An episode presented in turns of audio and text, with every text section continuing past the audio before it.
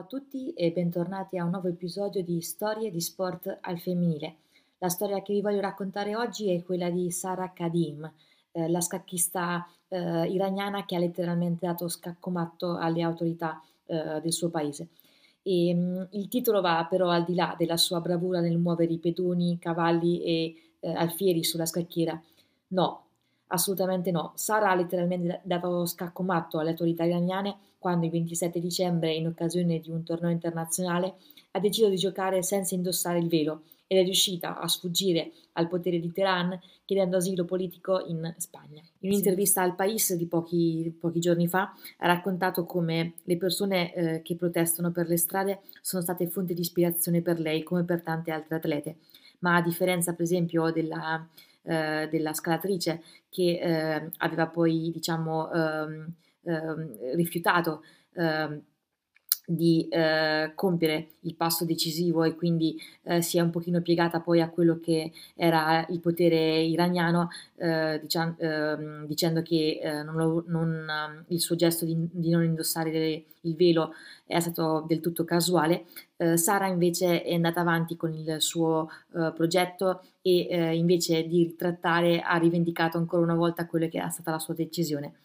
Eh, in realtà Sara era già stata protagonista di prese di posizione eh, politiche, a partire dal suo matrimonio con Ardeshir Ahmadi, regista e presentatore iraniano-canadese, finito nel mirino delle autorità per motivi poco chiari nel 2015. Um, ehm, Ardeshir eh, è noto soprattutto per i suoi documentari e per le interviste su YouTube a personaggi politici di rilievo e fu arrestato il 26 dicembre 2014 e poi rilasciato su cauzione dopo essere eh, rimasto in carcere per tre lunghi mesi a Devin. Nel 2016 Sara poi era stata una delle atlete che aveva deciso di non boicottare un torneo internazionale che si svolgeva in Iran, difendendo però così la sua decisione. Boicottarla non aiuterà le atlete iraniane, al contrario. Quindi, nonostante alcuni l'abbiano criticata perché, eh, diciamo, eh, aveva in qualche modo appoggiato eh, quello che era il potere eh, e ehm, anche ehm, le leggi eh, dello Stato iraniano, in realtà ehm, alla base c'era proprio l'idea di in qualche modo combatterlo ehm, e di mostrare la voce di tante donne eh, del, eh, iraniane. Eh, poi eh, l'ultimo nel,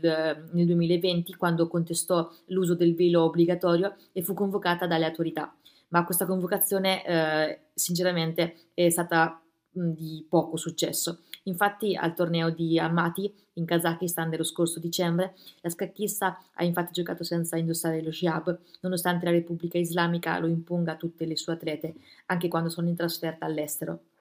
la foto di lei che guarda in, in, camera con i capelli lunghi che scorrono sul maglione e i gomiti appoggiati sul tavolo da gioco ha fatto letteralmente il giro del mondo ed è stata sul, subito associata alle proteste che ormai da settembre vanno avanti in, eh, vanno avanti in Iran.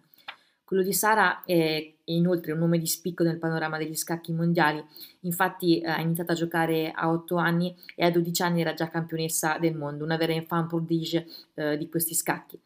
la mm, sola eh, terza iraniana ad aver vinto quel titolo e la prima eh, donna iraniana ad essere diventata gran maestra femminile e eh, aver vinto anche il titolo di maestra internazionale.